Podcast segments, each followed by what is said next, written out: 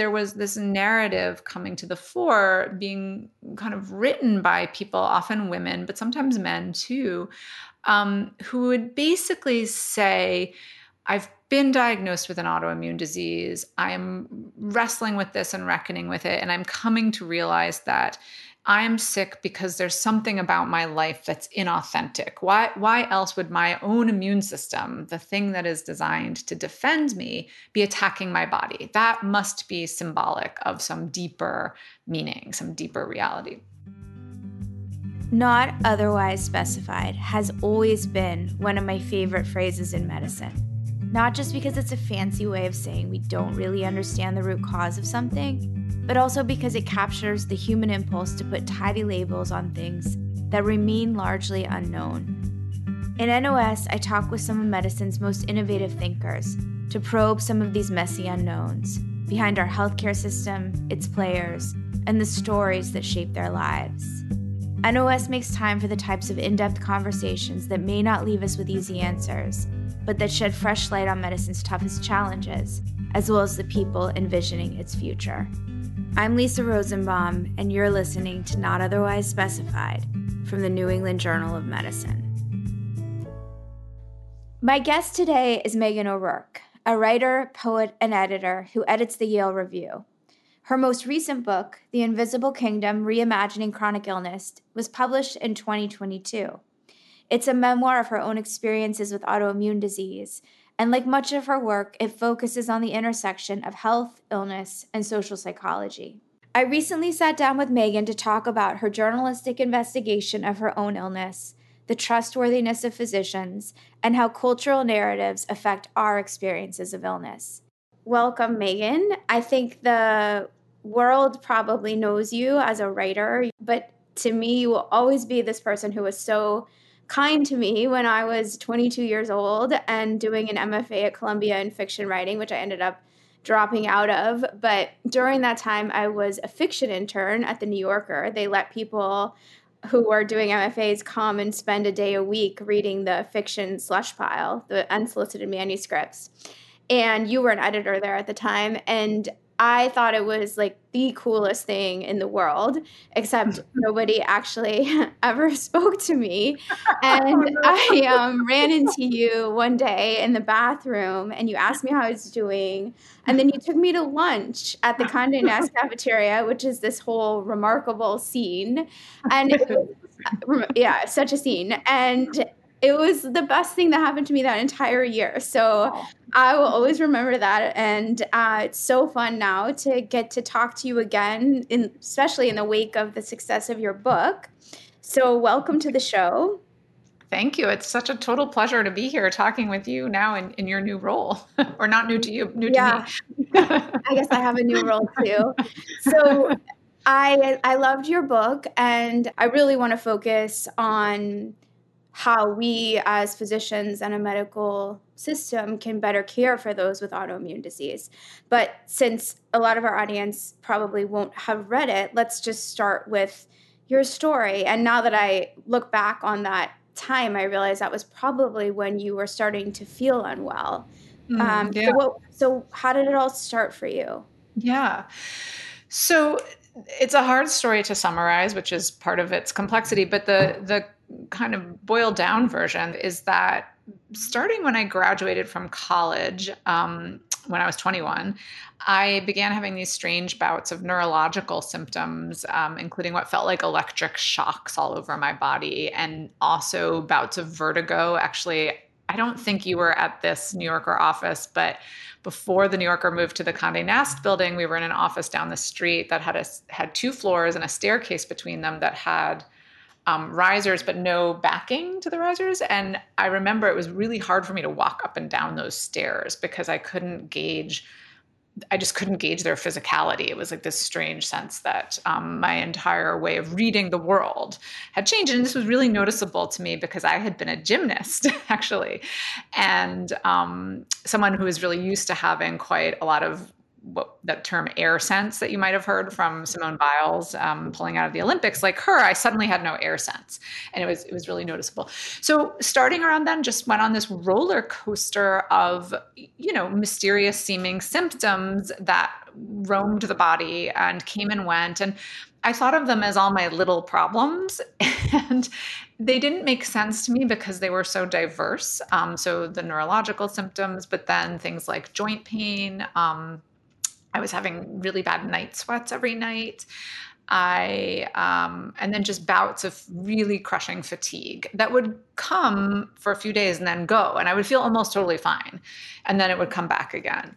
So this was really mysterious to me, and I kept thinking it's something I'm eating, it's something I'm doing wrong about just living life as an adult. I'm not sleeping enough, and you know what happened was I began seeing doctors to ask questions about it, and you know I think my doctors were I had a really great GP, and she checked a whole bunch of stuff and did find a positive ANA and said, well, maybe you have lupus. Let's look into that. But nothing ever really showed up in a clear cut, you know, determinative way on my lab tests.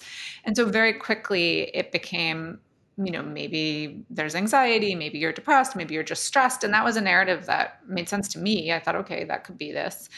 Um, and basically that's how it continued for about a decade until my mother died and i got very sick after she died and that's when I, my health kind of fell off a cliff and i embarked on the quest that the, the book really recounts yeah for answers about what was wrong. Why don't you for the sake of the audience tell us what you were eventually diagnosed with and, and then we can go backwards and talk about your interactions with the healthcare system so, absolutely. So, at about 21, I started having these really noticeable neur- neurological symptoms. I just graduated from Yale University. I had started my job at the New Yorker. I was an assistant at the time.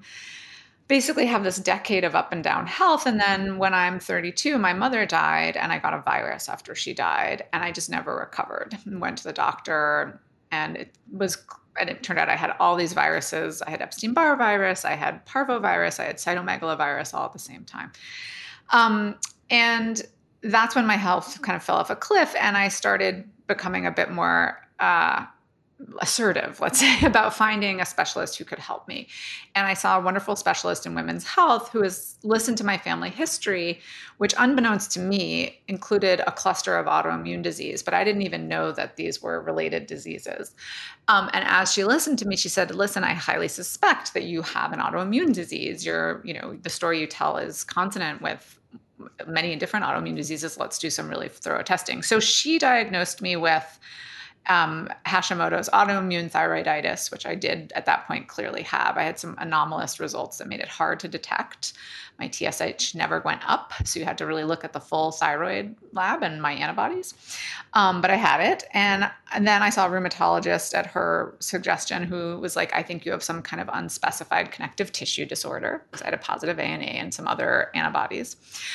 Um, but I didn't really get better, you know, with with uh, the thyroid supplement treatment, and so I kept exploring. And over time, I came to think it was reasonable to look into tick-borne illness, which I know is a really controversial um, subject. But I had a lot of symptoms that were consonant with Lyme disease. My symptoms, my neurological symptoms, had begun uh, shortly after spending time um, in Connecticut, just two towns over from Old Lyme in the summer with my family. And uh, that was when I suddenly started getting sick. So I got diagnosed with um, suspected, you know, late stage Lyme disease and entered treatment for that and got much, much better. Um, but along the way, along with that, I got diagnosed with postural orthostatic tachycardia syndrome, which, you know, involves you know uh, dis- dysfunction of the autonomic nervous system which made a lot of sense of my remaining symptoms after i was treated for for tick-borne illness because i was having fainting episodes and things like that and just strange um, racing heart and a lot of fatigue at the end of the day after exertion. And now that I finally got diagnosed with POTS, it was as I was finishing the book, I was in really the last stages, and I was like, I think there's something else still. So I describe it often as being like peeling an onion. And I think one thing that's maybe helpful for your audience is to know that, you know, my own approach to this all was one of um, someone who was quite skeptical initially that I could have so many different diagnoses, that I could have a tick borne illness, that, you know, I sort of approached it with a journalist's, um, uh, you know, a journalist as a journalist by training, I, am I'm, I'm taught to be skeptical and ask a lot of questions, and I think that's the approach that I took. And where I've ended up is really the product of asking a lot of questions and coming to what seems to me to be a reasonable narrative, but one that still has a lot of uncertainty in it. So, can you talk about both good and bad interactions with the healthcare system. I think I've heard you talk about physicians you trust and then those you don't trust. And, you know, trust is a thing that we all at least were thinking a lot about during the pandemic and we I think we should still be thinking about. But what is it that made you feel a physician was trustworthy or untrustworthy? You know, it's interesting. I tend in the book and even now to think much more systemically and a little bit less specifically about individual physicians. But that said, I had a neurologist, you know, in my, I think in my late 20s or early 30s, when I started to really sort of look more deeply into my symptoms, I was referred to this wonderful neurologist who was then at Weill Cornell and she listened to my story about the electric shocks, which were actually one of the worst symptoms I had. It was there were symptoms that many doctors passed over, but they were among the most debilitating and um, thing that I experienced. It really interfered with my life and my sense of well being. And she listened and she said, you know, uh, first I want to say that I absolutely believe what you're telling that you're experiencing what you're telling me. And I've actually had other patients, many of them young women like you, come and tell me this. And then she said, I'm I don't know what it is. I I can I have some suspicions and there's a there's a clinical there's a research trial that we could enroll you in it's looking into small fiber neuropathy. It wouldn't necessarily be able to do anything for you, but maybe you would feel you're helping benefit, you know, this larger pursuit of human knowledge.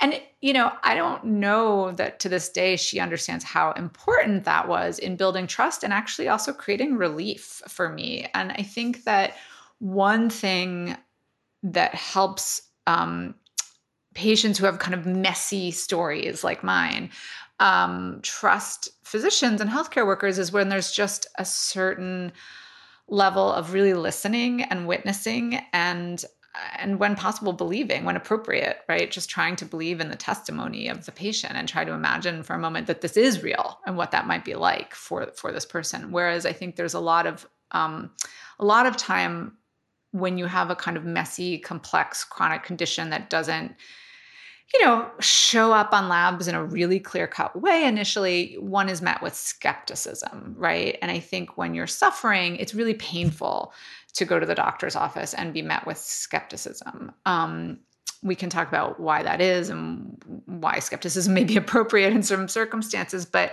what i can say from my experience is that you know building that trust does involve i think some leap of faith sometimes from physicians and healthcare workers to sort of ratify the experience of the of the person um, before them.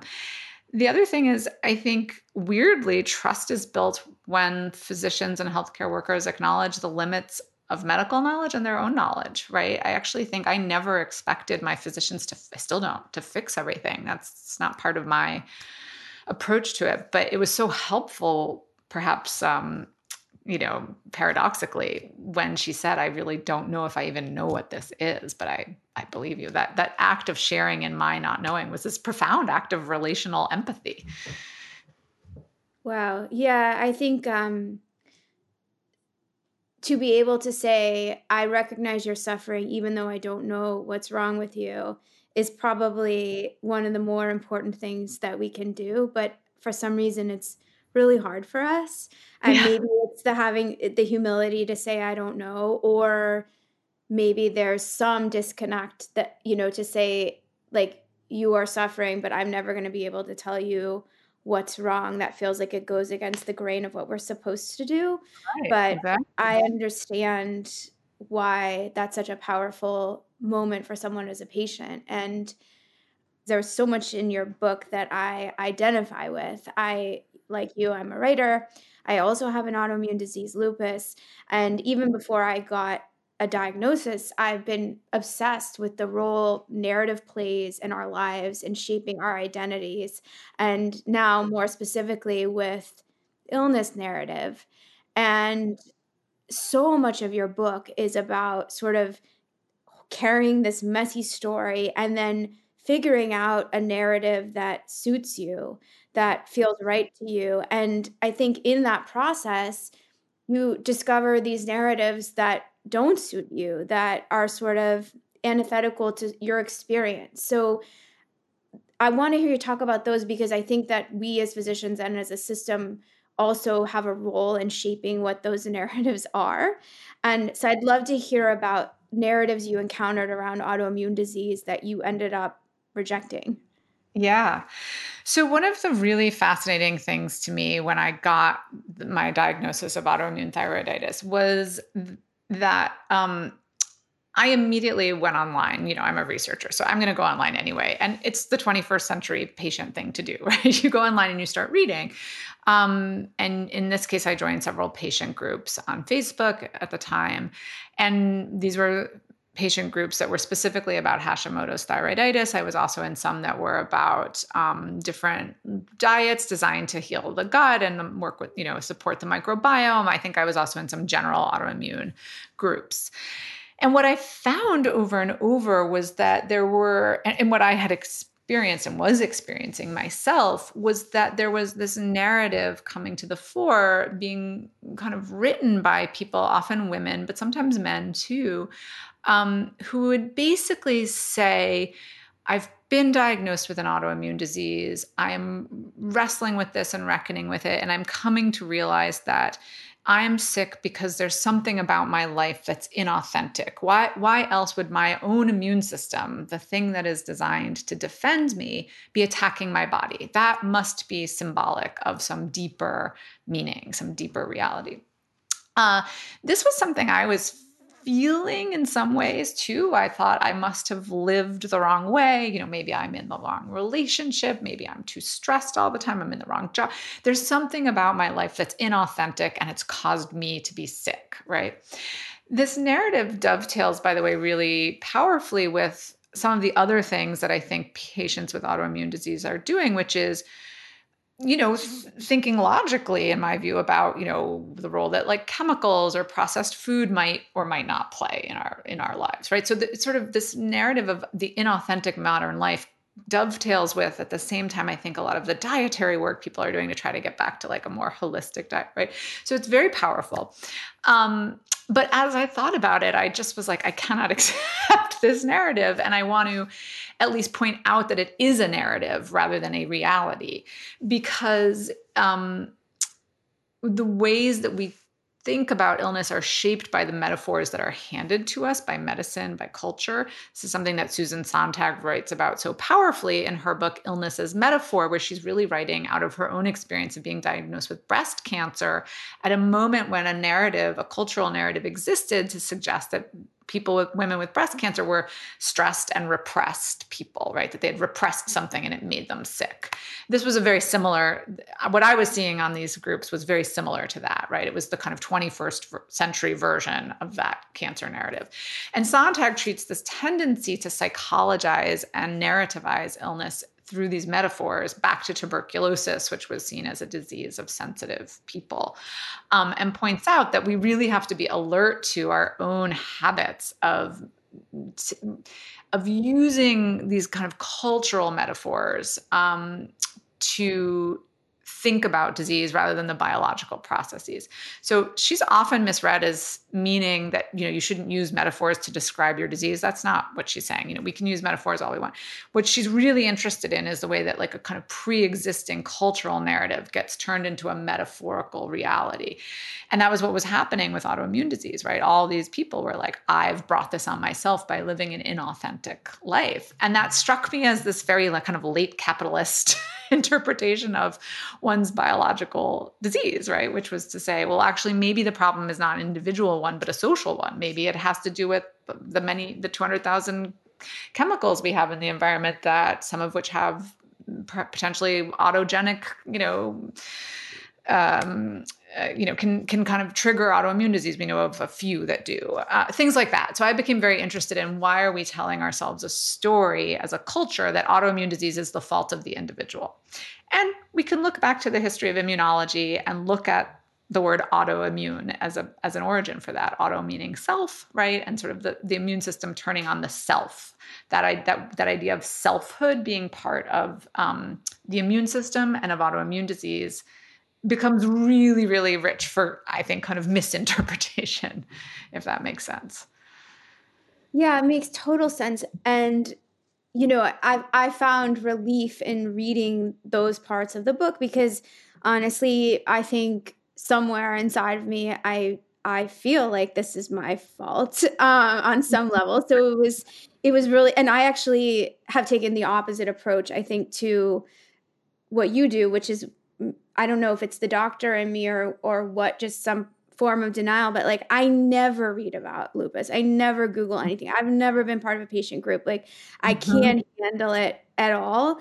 And so yeah. it was interesting for me to read you know your interactions with these women who then were verbalizing things that I've felt but sort of pushed away but but I think like any narrative there's complexity and yeah. you sort of get to this too but there's this there's this fine line with autoimmune disease where you can say obviously okay this isn't my fault but also there's this element of control that's foisted upon you all the time where people wherever you are they're like telling you to see a nutritionist or to diversify your microbiome or sleep more mm-hmm. exercise more whatever it is so unlike some diseases and i guess and you know i take care of patients with with cardiac disease so you know there are a lot of behavioral elements there too which i i think i'm more sensitive to now to try to not shame people because of yeah. what I experience sometimes. But, you know, how do you sort of say this isn't my fault, but also I do have some agency over what happens yeah. to me? Yeah. Well, I think of it as yes, I mean, you've hit the nail on the head and exactly what I try to really dig into in the kind of central part of the book, which is I think there's this narrative being handed down of it is all my fault. I have to fix everything. And actually, I want to refocus our attention on the social factors that may be contributing to, um, and the political factors that may be contributing to the rise of autoimmune disease in the West. But at the same time, one of the really complex things that leads us in the first place to say that is that autoimmune disease isn't quite like, um, it's not like catching a virus necessarily, right? It, it, it can come arise out of a complex interplay between genes, environment, and and lifestyle um, and and things like catching a virus. Um, and so you know one thing i had found when i was really sick was that if i had a really stressful week ahead all of my symptoms would intensify. And for a long time that had led me to think this is just um, anxiety right? Because it does get worse when things are hard for me. And it was really only, um, you know, as I was researching the book that I came to understand that just because a disease can be worsened through lifestyle and maybe needs to be managed through lifestyle doesn't mean it's all my fault, right? That we can look for a more nuanced narrative. So, what I'm saying in a roundabout way is that I think this is a both and situation where we both can say, we really need to think about the social factors that have led to the rise of autoimmune disease in developed nations. Um, and we need to equip individuals who live with autoimmune diseases um, with the tools to help manage their own illness and to know that this is not a quick fix where there's just a pill. It, there is a there are there can be lifestyle changes. Those are really hard for patient and doctor alike, I think, to partner on. It's one of the hardest parts of medicine, as I imagine, as I see it, hearing from physicians. Um, and it's really, really complicated, right? Like I had a really bad flare uh, a couple months ago now, and I felt so responsible. I just thought, and I had a lot of work to do, and I just was like mad at myself because I was like, I ate something that might have had gluten in it. I'm very sensitive to gluten and it triggered a whole bunch of other anyway, but it was a whole week of sort of self-recrimination and I had to stop and remind myself that I had just written this book that was like, you know, th- yes, I can try to manage this, but the fact of having it is not my fault, right? Those are those are two different things. Um, yeah. Right. I yeah. yeah, I don't I don't think I've nailed that one yet. um hard. Yeah. What are the social factors? Do we really understand those and how they contribute to autoimmune disease? We don't. There's a lot of suggestive research. Um, you know, I think no one would say, no one that I talked to would say, here's a definitive answer. But for the book, you know, in my kind of putting on my journalist hat, so the book weaves my own story, but it weaves quite a lot of research and journalistic um, interviews into the, the story. Um, so I spoke to Noel Rose, who had discovered autoimmune thyroiditis and was the founder of the first autoimmunity kind of clinic at Johns Hopkins, and and a whole bunch of other researchers and um, immunologists and so forth. And you know, I think there's a few things that people are looking at. And one are changes in the microbiome um, over the past century, in particular in Western countries. Um, so, looking at changes in the food system, industrialized food, how our diet has changed really radically, and yet our microbiome you know um, isn't really suited for the processed food we eat so there's a lot of evidence to suggest that like each generation is passing along a kind of further compromised microbiome with less diversity of species in essence and that that you know might be an explanation for or at least a partial explanation for the rise in allergic and autoimmune um, diseases right? So we see both of those sides of the immune system. There's also some preliminary evidence looking at chemicals. We have many more chemicals in the environment since 1950 um, we are alert to the possibility of carcinogenic chemicals. We have been less uh, attuned to the possibility that these chemicals might be what the journalist Donna Jackson Nakazawa calls autogenic chemicals. Very hard to parse apart, apart and study, and not a lot of funding for the study of this. But a few chemicals have been studied where they are shown to trigger um, autoimmune processes in animals and presumably us, in particular lupus, actually. Um, so, so environment in those ways. So you start to look at a picture in which it's really not my fault for being a little bit stressed at work, right? Um, and then the other thing is viruses and pathogens. And there's a lot of evidence that pathogens and viruses can be triggering autoimmune disease. We see that with um, COVID 19, SARS CoV 2 definitely it seems to produce a lot of autoimmune activity of certain types during the acute phase. The question is, is that going to have a long tail and trigger a big wave of autoimmune disease? Um, so, you know, we live also since the advent of the industrial revolution in a in a world where we just get more viruses. You know, we travel more, we're exposed to more. There's this idea that that's normal. It's normal for us, but it's maybe not how um, it always was. Yeah. Interesting. I, I want to go back to what you said, like it's not my fault for being stressed at work, because this is another theme that comes up a lot in your book. And it's something that I also think about a lot because I find it really stressful to try not to be stressed. Like, totally. you know, just like you spend your whole life gunning. And I actually, I know that, you know, we're having this moment in our culture of anti ambition and, you know, yeah. we're not hardcore anymore. And like, you know, all the things and i'm like i kind of still want to be that way. Like i'm okay with being like hardcore and ambitious but like how i mean there's this moment with your husband i think where he says something to you about how it's clear that stress is bad for your disease but and then when you get sick you get more stressed. And so obviously you're an extremely accomplished person and you have been your whole life and talented. And i'm sure i know from listening to you also that that you work extremely hard. So how do you mm-hmm. how do you manage having a life that is productive? Also you're a mother of like two toddlers. Um and without letting stress make you more sick? Yeah, it's a great question. Uh, I definitely don't have like a perfect handle on that at all. I'm sure that um, certainly since having my children, I've been sicker at times than I probably needed to be because I just was had too much, too many balls in the air. The way I think about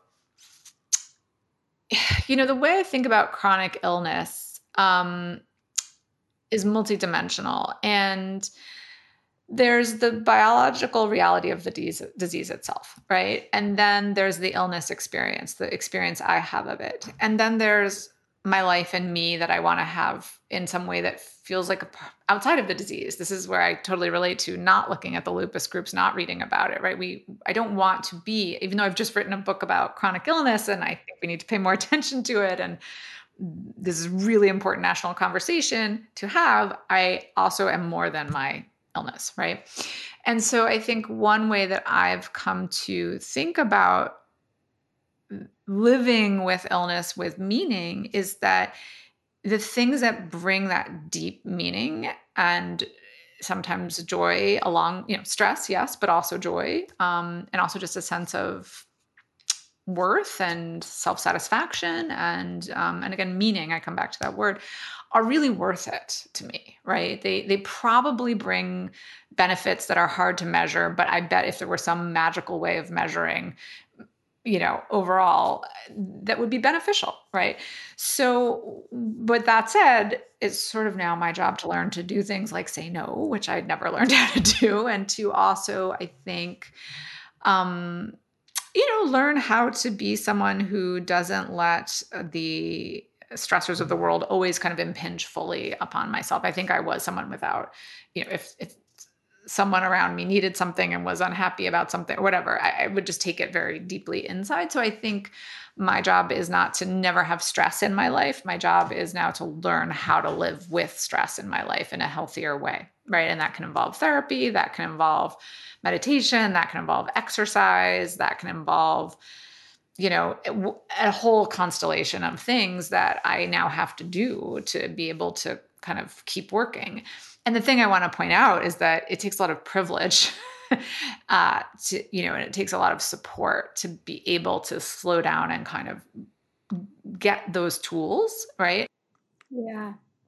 I want to talk a little bit more about this lifestyle management because again, it's it's this sort of place where you're trying to strike a balance. There there's a funny moment in your book, I think, before you ended up getting diagnosed and I think you had lived in LA for a bit and you go on this diet where you eliminate gluten and you start eating everything that's unprocessed including like you peel your own almonds and then you grind them up and you like make these concoctions which sound mm-hmm. amazing but there's a moment where you're at your kitchen sink i think and you're grinding your almonds and you look over at your husband and he's like eaten a donut and a bowl of cereal and done the Times crossword, and he's like radiating health, and you're just sitting there grinding on the cereal. Yeah, exactly. Yes. yes.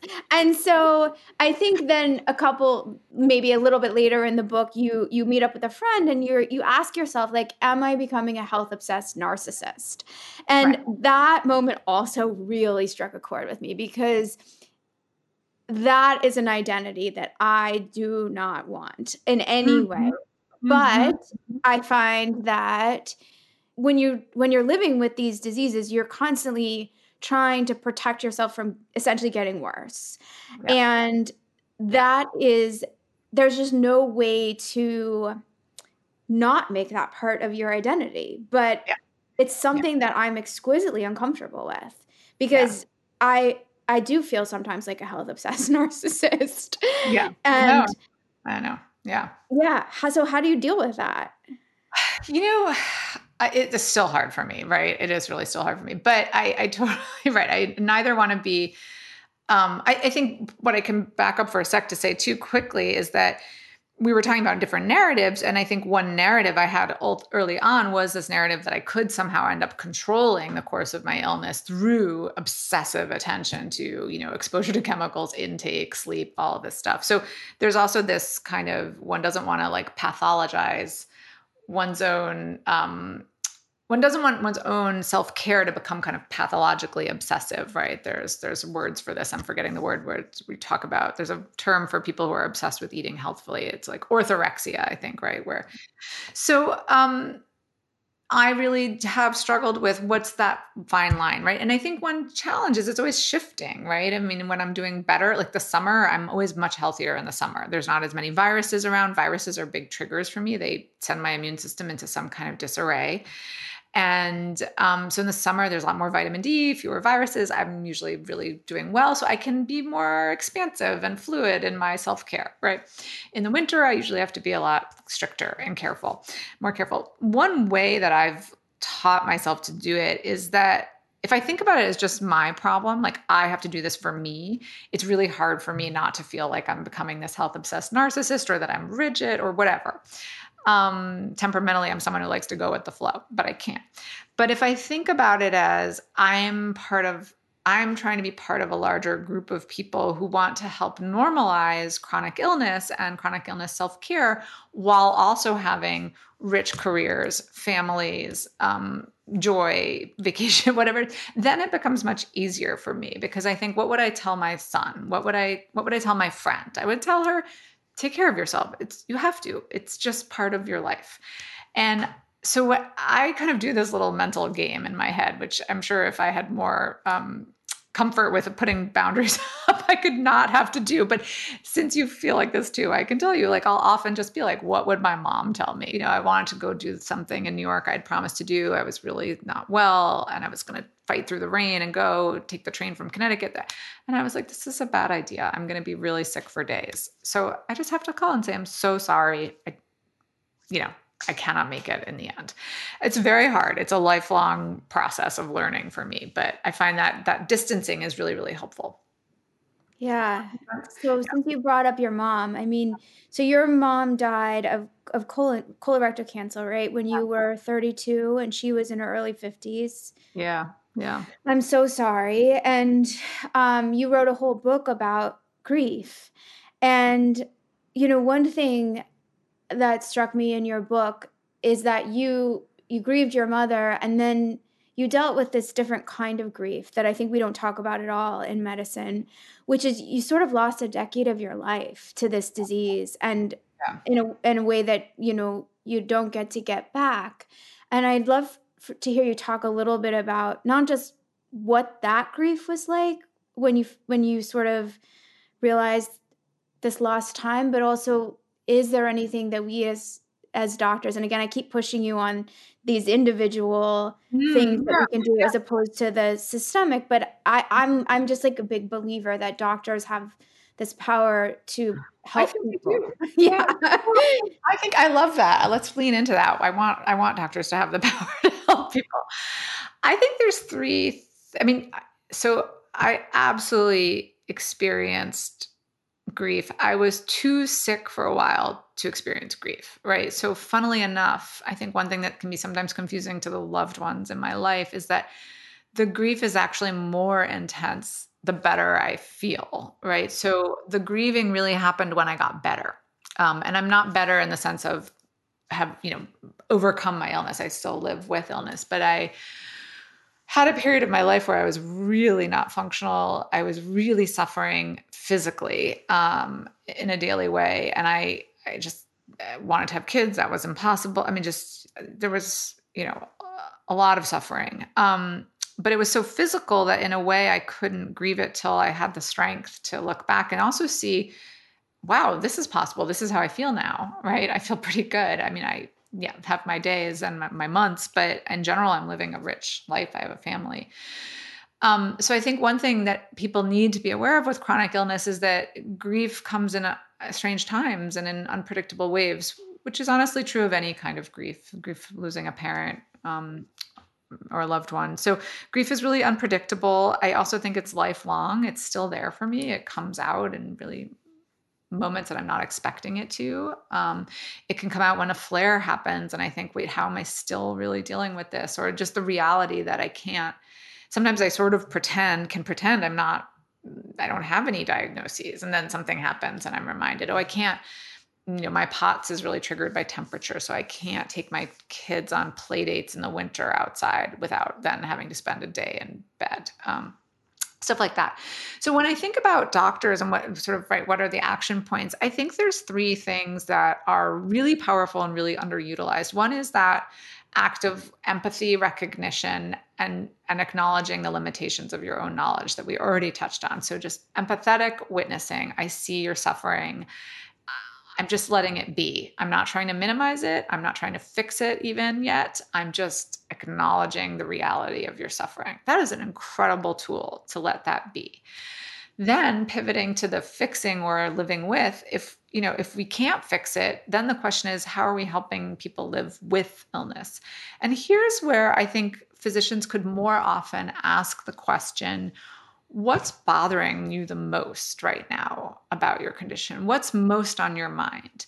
because I found that rheumatologists, for instance, always wanted to talk to me about my joints. And I have a lot of joint pain. I do. I have like tons of joint pain and then and rashes. And but like it just that doesn't bother me what bothers me is this neurological pain that i was having so my rheumatologist is amazing and she'll say to me what's bothering you most and we'll talk about the nerve pain and she'll be like well you know, some people find, I forget what it's called. Um, it's actually an antidepressant. It also seems to work on nerve pain. Uh, so she'll say, some find, no. Yes, I think it was oh. that. Um, she'll say, some people find this helpful. Are you, do you want to go on it? Is that bad? Is it bad enough to go on it? I'm like, well, I'm pretty managing it this way. I'd rather not take a medication, but she'll be like, you know what? I'll write you a prescription so you have it. So the day that it becomes overwhelming, you just know you have an out and things like that where she's really working with me as a partner and really figuring out what's interfering with my quality of life and i think also a lot of patients have anxiety about access to our doctors like suddenly i can have a really bad day but my doctor can't just be on call for me right? So i think things where there's like a prescription in waiting for you or you, you fill the prescription in case but the doctor knows you may not use it. Just these very honest conversations about managing illness i, I think can be profoundly life changing um, and it, it, interested me that very few of my doctors, um, and maybe everyone listening does this, but very few of my doctors would start the conversation by saying, Which of your symptoms is bothering you most? And how can I be a partner in thinking about how you live with it or what aspect of maybe what's bothering you most right now is just having a chronic illness and you need to talk about it for five minutes you know i mean that's super helpful to me as a doctor i'll definitely say that so uh, len i think that sort of gets us to the topic that is probably like the most fundamental theme of your book which is this idea of being seen mm-hmm. and i mean you call it the invisible kingdom and for so long you felt unseen. And mm-hmm. I would love to hear a little bit about the ways you felt unseen. And then again, what I keep coming back to how do we help patients feel seen when we don't know? Yeah, yeah. Well, the way I felt unseen was that, you know, for 14 years, I was going to doctors and saying something feels wrong. And I was receiving a variety of answers from are you stressed to maybe it's just your period, which made no sense to me because had my period for 20 years without having any feeling like I was dying. Um, you know, to just kind of in curiosity, but a lot of reflexive char- characterization of my symptoms as um, either psychological in nature or I suspect kind of a sense that I was making a mountain out of a molehill, right? That was that was my fear. That was sort of that the, I had I definitely internalized from physicians that maybe these they were just uh, the normal aches and pains of everyday life, right? Um, and I was just complaining about them. So I think that was this act of not seeing, right? I was literally my my the reality, which was that I was actually quite sick, um, was not seen. And so I think that the challenge for doctors who are, you know, you have very busy schedules, you're pulled in a million bureaucratic directions, you have a lot of people to see.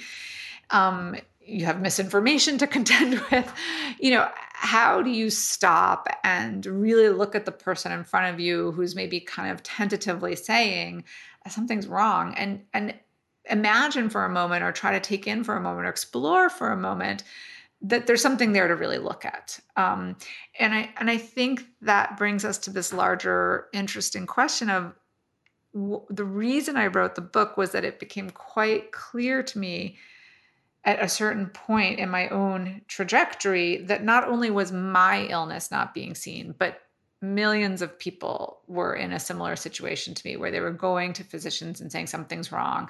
The lab work didn't show clear cut results, and they were being told, You're fine, maybe talk to us, a therapist.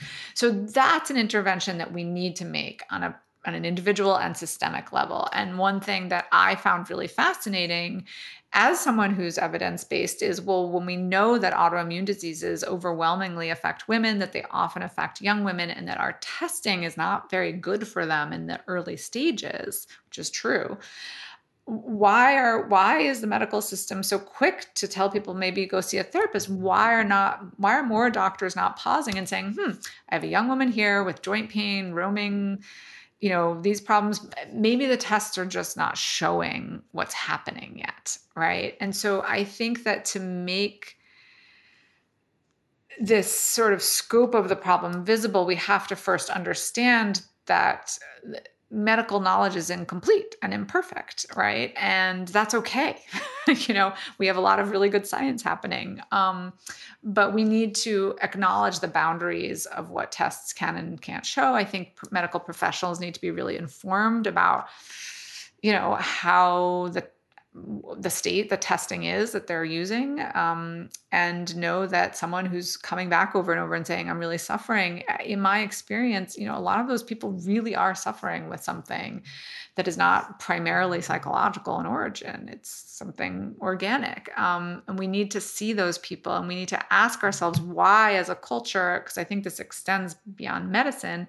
Do we reflexively think that young woman is anxious you know and i talk about the reasons for this in the book. There's a history of you know hypochondria hysteria thinking about young women with mysterious symptoms as you know hys- hysterics. Um, and that legacy is really still with us. You know we have not fully grappled with that legacy that intellectual legacy and it doesn't mean that we're all freudians or that we're all you know kind of victorians but we've we, we haven't fully understood how deep that narrative goes. Um, and i say that as someone who before i got sick i knew people who were kind of sick in the ways that I knew a, a, the mother of one of my friends was sick in this sort of vague way. And I always thought, why is she just lying around on her? You know, and now I have a lot of empathy for her. But at the time, I, I had that vision of, right, the sort of neurotic hysteric um, who's making, you know, who's a hypochondriac.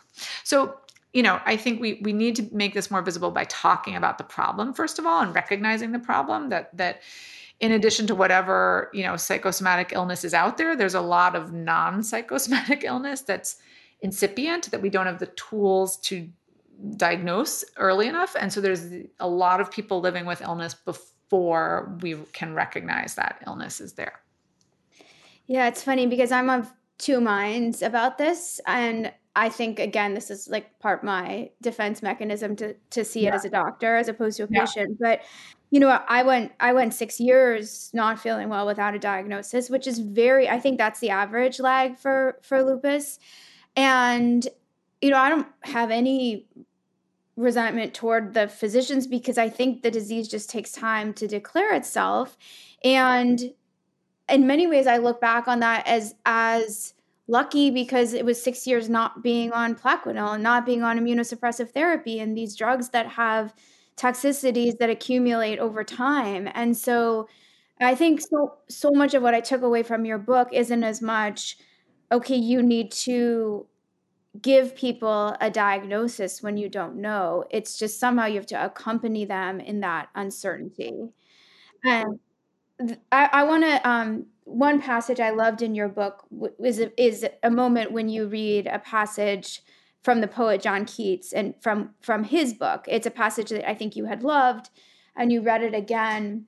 And he's writing a letter to his brothers, and he's just seen his mother die of tuberculosis, and he then goes on to die of tuberculosis, and he's writing to them about what distinguishes a great artist from a merely mediocre artist.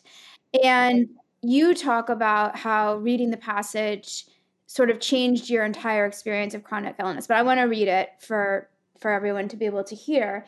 He he uses this concept which he calls negative capability.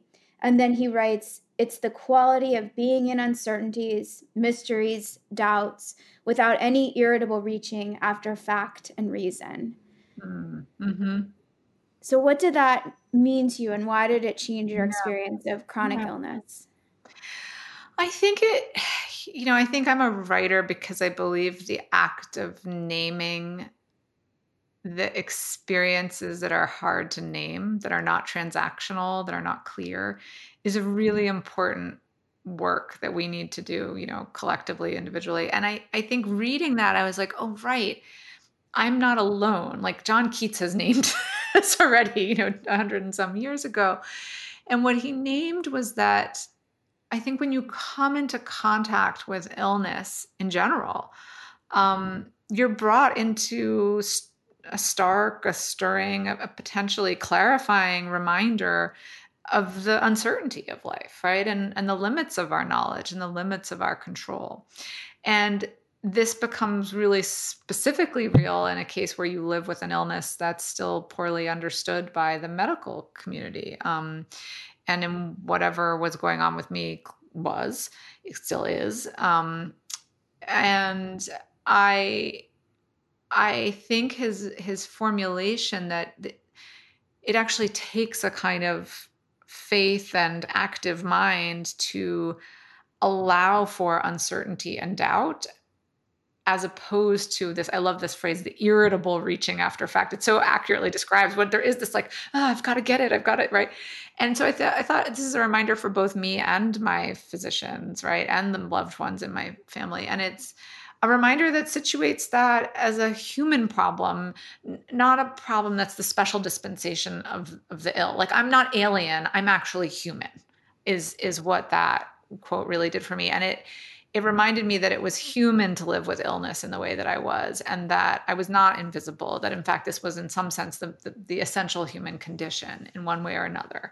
When I finished your book, I mean, I, I found myself thinking a lot about this need to be seen, how to make patients feel seen, and then my own need to be seen because it feels like something that I should be able to kind of get over. And mm-hmm. it made me think of a conversation I had with my dad. My dad's actually a rheumatologist, uh-huh. and um, so was my grandfather. And I I got COVID in May or something, and I was fully vaccinated, and you know I was l- super lucky. Like I was sick, like I had a wow. you know viral illness, but I wasn't super sick. But I he called me and he said, "How are you feeling?" And I said to him, "Dad, COVID is just so much easier than lupus." Mm. And afterward, I well, I didn't really think about what I meant until I read your book, but I mm. realized what I meant was not that I felt physically better when I had COVID because I just I didn't feel well, but that everybody in the world, literally everybody understands COVID and so few people understand lupus. And all of a sudden I was like, this is what's hard is having to explain myself. And maybe yeah. this yeah. is what you mean when you say that we need to be seen. And at the same time, I felt like by recognizing that, I should be able to make that need go away. I know. and, right? Like, why do we need to be seen? Like, what's that about? I just think that's the human condition. I think that everyone wants to be seen. And eh, that's why we have language. We wouldn't have language if we didn't want to be seen and known. Um, we would just go about our business and kind of fi- we, we, we would only have transactional language, right? We would have the language for acquiring food and shelter. Um, uh, you know, um, but we we have poetry we have plays we have music we have art and we have those things because we long for something more. And we long for some kind of meaning and we long for belonging. You know it's very clear when you have small children that, that what they want more than anything is a sense of belonging. And i think we live in a culture in america that you know as you've alluded to really fetishizes, valorizes the push through it, fake it till you it, you know, whatever doesn't kill you makes you stronger approach. And so to be chronically ill and to have to say, no, I can't do that right now. But I'm also, by the way, like a total badass and I'm like really pushing mm. all the time. Like you kind of want that that contradictory reality to be known. And I think our culture doesn't have a narrative for that, right? It doesn't have a framework for that. That's part of why I wrote the book. We we need language to give shape to that so that it can be known that you are both saying, no, I can't do that, and saying, I want to you know, as you were talking about before, just like you're someone who has a drive and wants to commit everything. Like the both of those things are, as you've been saying, kind of exquisitely. I love that word verb adverb here. They're they're they're they're exquisitely simultaneous, right? In ways that are painful and joyful. And I think we want to be seen because we we don't want to have to explain that all the time because it's tiring, and also it it takes away from the sides of us that are not having to say no or not having to be circumscribed. It, it takes attention away from that, and we don't get to inhabit that side of ourselves. So I think we want to be seen because we want to be the fully complex people we are. Ironically, to be seen and to have chronic illness be seen clearly lets us be fuller people. Mm, I like that a lot.